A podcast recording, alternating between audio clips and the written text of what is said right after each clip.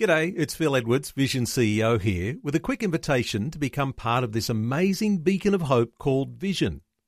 Together we can put our love into action to help people of all kinds build or rebuild their lives on the truth of God. Please consider the part you can play during our upcoming Visionathon appeal, remembering that it's your support that makes Vision possible, including this podcast. Audio on demand from Vision Christian Media. The story. I went through what you call a crisis of faith, and I felt absolutely hopeless. And I remember going to a uh, church, and the pastor, it was during communion, he lifted up the bread and the wine, held it in his hands, and as if he was looking straight at me, he said these words This is your only hope. G'day, I'm Jimmy Colfax. Welcome to The Story. Today we have the conclusion of our three part conversation with retired missionary and pastor Fred Evans, reflecting on his eventful life journey. Last time we heard how he and his wife Betty served as missionaries in PNG for several years, and about the time they received some heartbreaking news after going through a series of troubling events on the mission field. Today, we'll hear about their return to Australia and how Fred goes on to serve as a pastor at a number of churches. We'll also hear how he was surprised to find himself one day suffering from depression. Once again, he's chatting with Shelley Scowen. You start to wonder where God is in it all. But you know, God is in it in a strange sort of way that we humans don't understand. His sovereign grace is still there with us, and He uses it for good.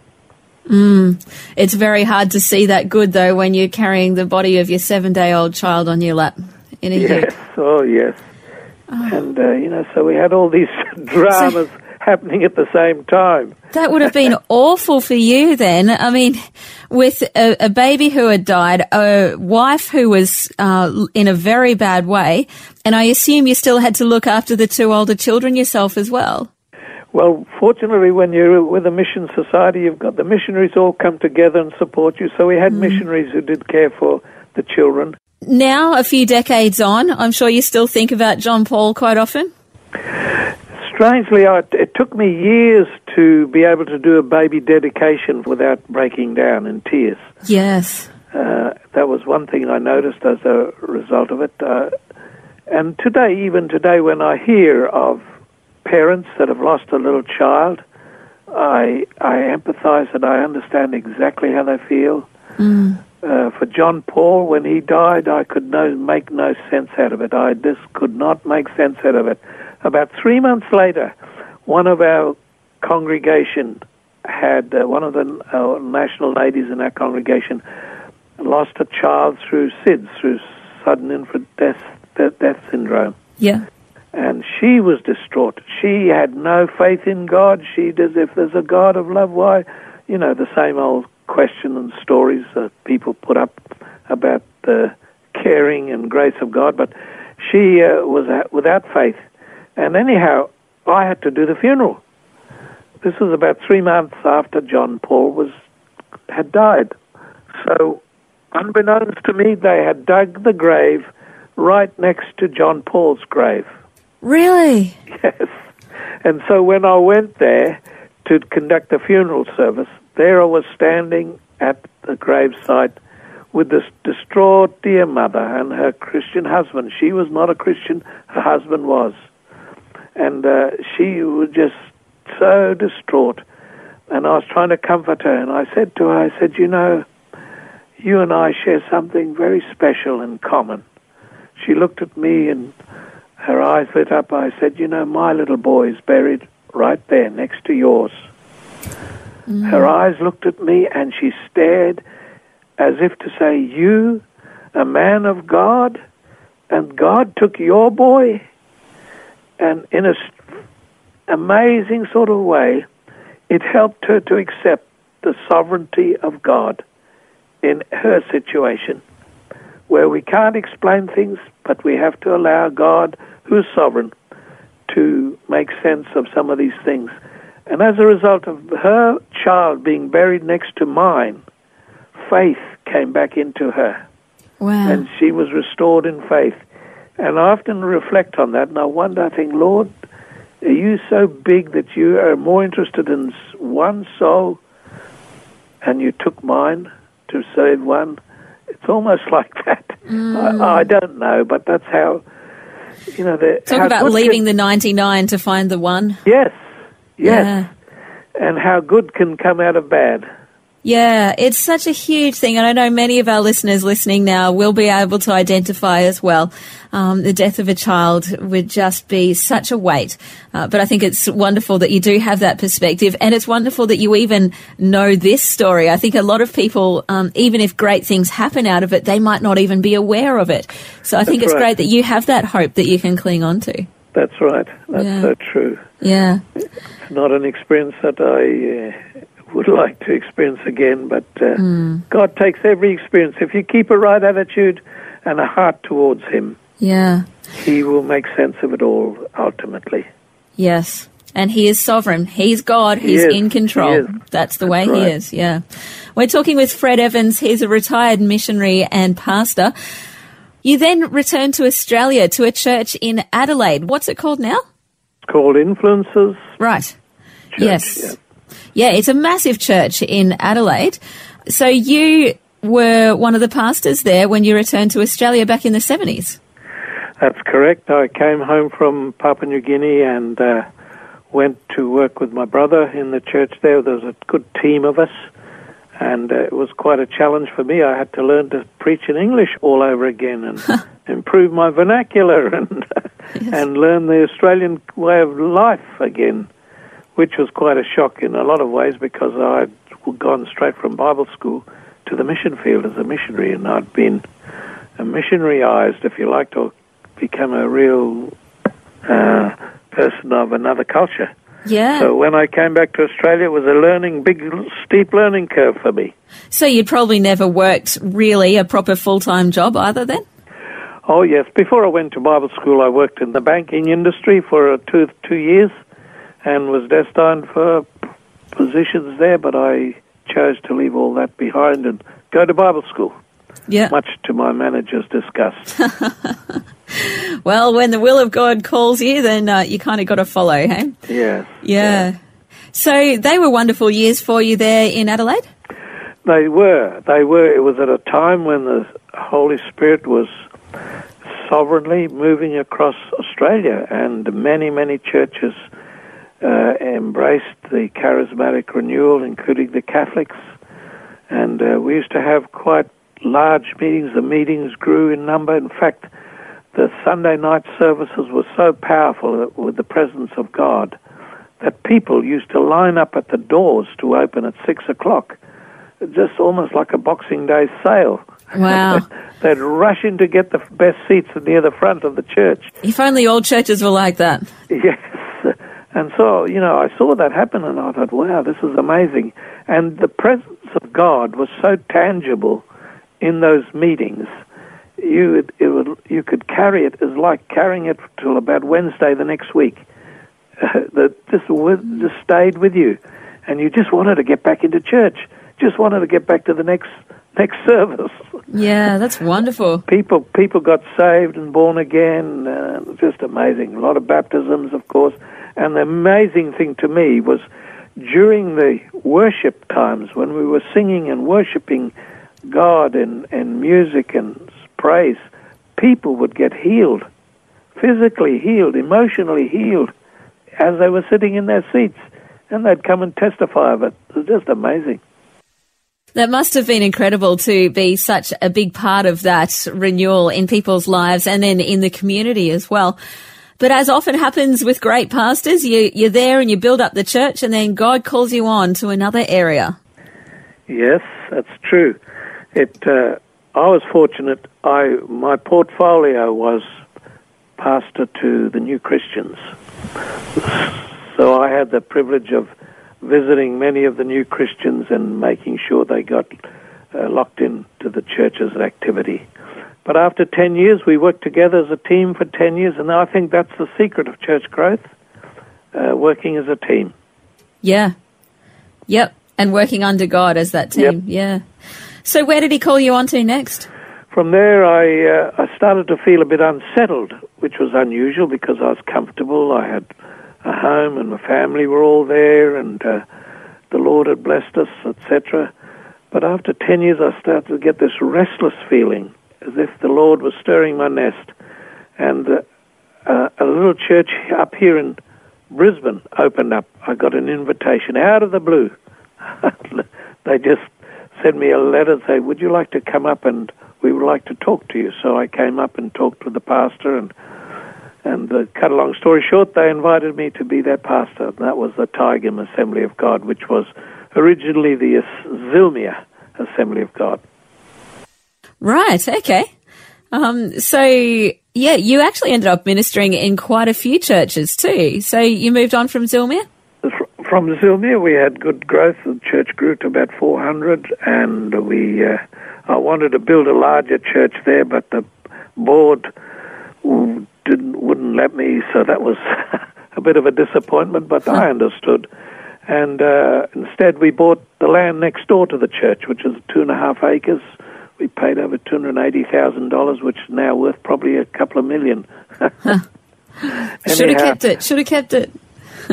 well, we we bought that land, and uh, and uh, now they're going to build a large auditorium, which was my. I had a vision to build a large auditorium of of a thousand there, but at the time we just couldn't get the. I couldn't persuade the board. Anyhow, that wasn't the reason. I got another invitation then to go to Toowoomba, so I went to Toowoomba Assembly of God Church, and uh, which was a large, probably one of our largest country churches in, in Queensland. And we stayed there for 10, 12 years, I think it was, something like that. Beautiful part of the world there in Toowoomba, and it's where you chose to live for quite a while?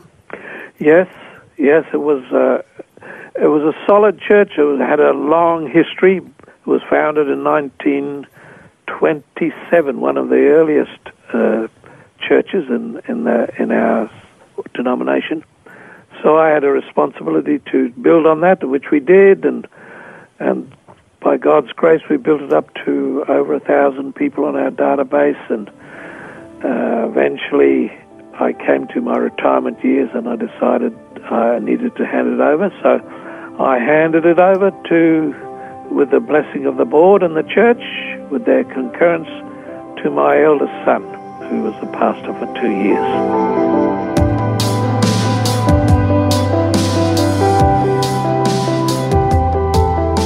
You're listening to The Story.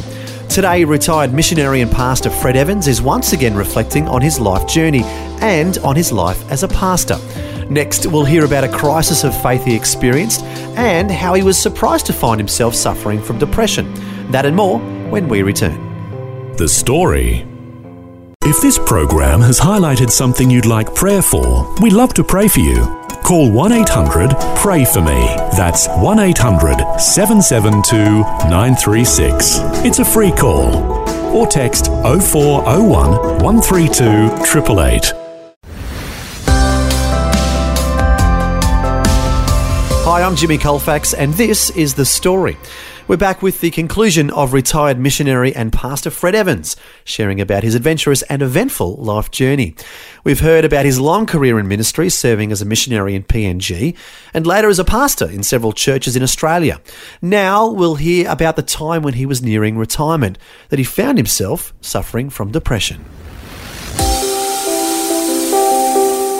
I do admire the way that you made this decision of just wanting to retire when you were, I guess, for lack of a better term, at your peak, rather than, um, you know, the, the powers that be coming and giving you a polite tap on the shoulder and saying, mate, you're getting too old, you need to step aside. I think it's lovely that you were very much aware of the fact that you were getting older and that you were consciously training up the next generation. Yes, I guess that was always in my mind to prepare people for the next segment of the church's growth. Yeah. Uh, for me, it was, in some ways, it was a blessing in disguise because right at the end of my tenure as senior pastor, I burnt out and I suffered depression, which was quite a shock to me. I went through the darkest period of my, as they call it, the dark night of the soul, in my last years of ministry. Wow. And uh, it probably not sound like a good testimony, but through it all, God did some wonderful things, even in that dark period. Can I share with you one little story? Please do. I, uh, I was the board gave me opportunity to rehabilitate myself, so I went down to South Australia to take and took three months leave of absence from uh, the pastorate. And while I was down there, the, the darkness that I felt and the the gloom and the terror that uh, depression can bring on a mind is just astounding. Particularly when you think of my background, when I've known God all these years, and now I'm starting to question God, starting to question my faith, and I went through what you call a crisis of faith, and I felt absolutely hopeless. And I remember going to a uh, going to a Methodist Uniting Church in Victor Harbor in South Australia, and I sat up the back with my wife, and I felt totally hopeless, without and suicide. Can you believe this? A pastor thinking this way, but suicidal thoughts went through my mind because I was such a burden to my family. I'd have better off leaving them.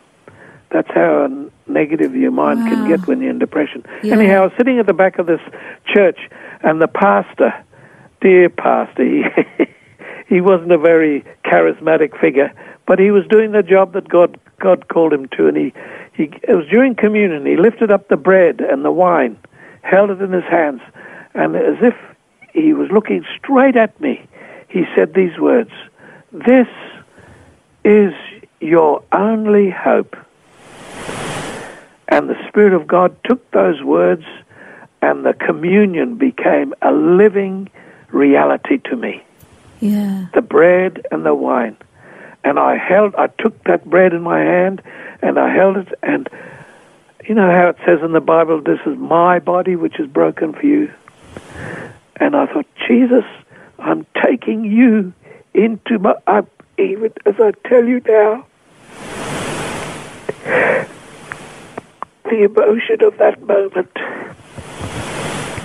grabbed me, and I realized that the significance of the value of Holy Communion. Mm. And that transformed me from that day to this. And uh, I was walking through a supermarket. This is a funny story about all that, because during this time of despair and hopelessness, God can speak to you through all sorts of ways. As in the Old Testament, it talks it talked through a donkey at one stage. Yes, uh, you can use anything. Remember yes. Yeah. Well, I was walking through the supermarket, feeling that, that I would not survive. I won't survive this. I can't survive. And would you believe, out of the ceiling came this song from Gloria Gaynor. I will, I will survive. survive. Remember that? Yeah. And I, I, I turn my head upwards to hear a bit clearer, and I will survive. And God used that to encourage me. And I felt like doing a bit of a jig there, right in the aisle. I, I, I, was going to say, I hope you danced down the aisle of that supermarket that day. I certainly felt like it, I tell you. But that's how God, you know, God speaks to you when you're in your darkest hour. Yeah. Through all sorts of sources, not just from the Word of God, but through people and circumstances. Yeah. Yeah, no, that's wonderful. And and so you got back on your feet after all of that and yes. continued your ministry. And when I got when I eventually we retired, of course, and we bought our home in Albany Creek, and uh, and I decided, well, I'm going to engage in my lifetime hobbies, which is photography, recording, and and uh, and I thought I would stimulate my brain by exercising my thought patterns on mastering the internet. And so I've gone into that and started another ministry now, which is bigger than I've ever had. yeah, tell us about it. Well, I went on Facebook and I slowly built up relationships on the fa- on Facebook, and now I have over 200, 2,600 or something followers, uh, friends rather, and of those I can there's 380 are followers who who turn on to my Facebook channel all the time or my Facebook page, and I'm just I use it to minister to them. I use it to uh, show them how the church was years ago and how my experience, and I put up stuff on the from the internet, from YouTube, and things that I've recorded from years gone by, from the Klemzig days, from the Paradise days, from the Papua New Guinea days. I've got videos of all that stuff that I've I've digitalized and put on YouTube on my YouTube channel, which has over 300 uh, Wow. videos now. You have really uh, embraced the 21st century, haven't you? That's wonderful. I've tried. And just quickly, tell us about your old codgers group that you get together. Oh, quickly. Well, that's a that's another little thing. Uh, just I, a friend of mine uh, used, was a pastor, and he we used to meet for coffee. And I said, why don't we extend this to other pastors who are retired or finished their terms? So we did, and it's just grown. We just have coffee together at North Lake Shopping Centre on a Monday, and we just chat about all sorts of things. We we uh, sort out the world affairs, of course, and the politics and church life, but it's all done without a critical spirit. Yeah. We we make sure because some of the guys that come in are hurt, some of them are disillusioned, some of them have lost their way because they've, you know, a lot of older men just don't know what to do. They, you know, when they've come to the end of their working life, mm. and they're they're a bit confused. So we've got some businessmen there. Most of them are pastors, are retired pastors, and we have great times of chatting of old times and good times and, and the future. And as I said, we sort out lots of things with a laugh on our face and a smile in our, our hearts. You We're getting quite well known now at the coffee club up there. I'm sure, yes. And you can tell that you don't take yourselves too seriously when you call yourselves the old codgers. Yes, yes. Well, I purposely did that. Uh, although a lot of some people, not a lot, some people don't like it, and I say to them, look, old codgers is an endearing term for old men, and uh, I also I want it because I think uh, we older men need to accept the fact that we are older. Yeah. Because I, I often hear guys say, "I'm not old. I'm not old." I said, "Well, you are." Just accept it and enjoy it, which I, which we all do now. And embrace it. Yes. yes. I, I was in McDonald's the other day and saw some seniors there embracing the fact that they could get free coffees and they were teasing us for the fact that we couldn't because they're seniors. Well, And it was great. We get, we get free coffees from the coffee club. We've two of us have got two or three of us have got VIP cards, and so we get one free. So we, it's all fun. Oh, All you're all fun. part of it. Yeah, I love it. and And, occasionally we pray together. Yeah. When where the need arises. yeah, for sure. What a great way to encourage each other. And as you say, find uh, some good meaning and relevance even later in life. Yep. You are old, but that isn't the end of the world. You can do so much with your retirement and encourage each other, encourage those around you. Embrace it rather than deny it. Yes, that's so true. That's so true. And it's a good example to your children and your grandchildren of how Oh, to grow yes. old gracefully. Yes, instead sure. of becoming grumpy old men. That's my what I'm addressing most of the time with guys that come in with us, and, yeah. and they they cheer up. I mean, some guys are so lonely, eh? They're just so lonely, and they join us and they see there's life after work. Yes. I think it's something to keep in mind for guys that are still in work too, to be setting themselves up with hobbies or people or Yes. a bit of everything uh, for when that time comes. Absolutely, I say that to I say that to pastors now. I said, look, while you're pastoring, a start a hobby of something that you love doing, and uh, because you'll need to do that when you finish your time as a pastor. Yeah. To occupy yourself. Otherwise, you'll be just moping around the house under your wife's feet, and and uh, you know you won't know what to do with yourself, and it's not very inspiring. So get a hobby Yeah. before you retire. Yeah, definitely. Well, Fred, time has got the better of us again. You can tell you're a pastor because you're good at talking. Yes. yes, I know. Well, you've so got, you, it's all good. It's all good. But you've got such a wonderful story to tell, and it's hard to condense um, so many decades of just God's faithfulness to you over the years, over the good times and the bad times. Yeah. Um, God has been with you every step of the way. yes, that's so true, and I thank you for the opportunity of just sharing part of the journey because you never know somebody's listening out there who needs to hear this as God saying to them, "I love you, and you are of interest to me, and you're what you've done is I care about, and I mm. love you." That's what they need to hear. Yeah, it's been an encouraging conversation. Thanks so much, Fred. God bless you, Shelley, and thank you for the opportunity. That was the conclusion of Shelley Scowen's three part conversation with retired missionary and pastor Fred Evans. And it was wonderful how open he was, sharing all the aspects of his life the good, the bad, and the ugly, even about the crisis of faith he experienced. But through it all, the Lord was with him. And as we heard, he is still serving the Lord today. And if you want to learn more about what he's up to these days, you can check out his Facebook page that he mentioned earlier. Just type in PS Fred, that's short for Pastor Fred, so PS Fred, and then you can look him up on Facebook. Also, he and his wife have their own website, fredandbettyevans.com. That's fredandbettyevans.com. Well, thanks for joining us for the conclusion of our three part conversation with Fred Evans. It was great to hear his reflections on his life in ministry.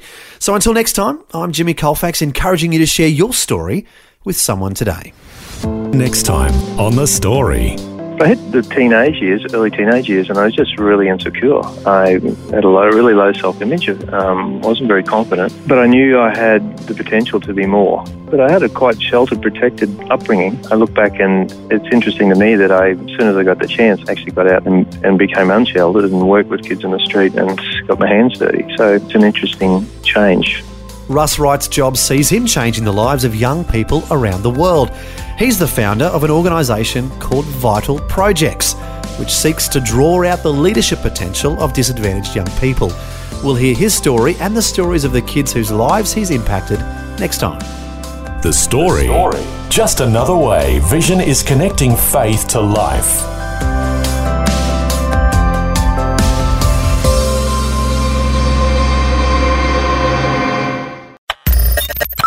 For taking time to listen to this audio on demand from Vision Christian Media. To find out more about us, go to vision.org.au.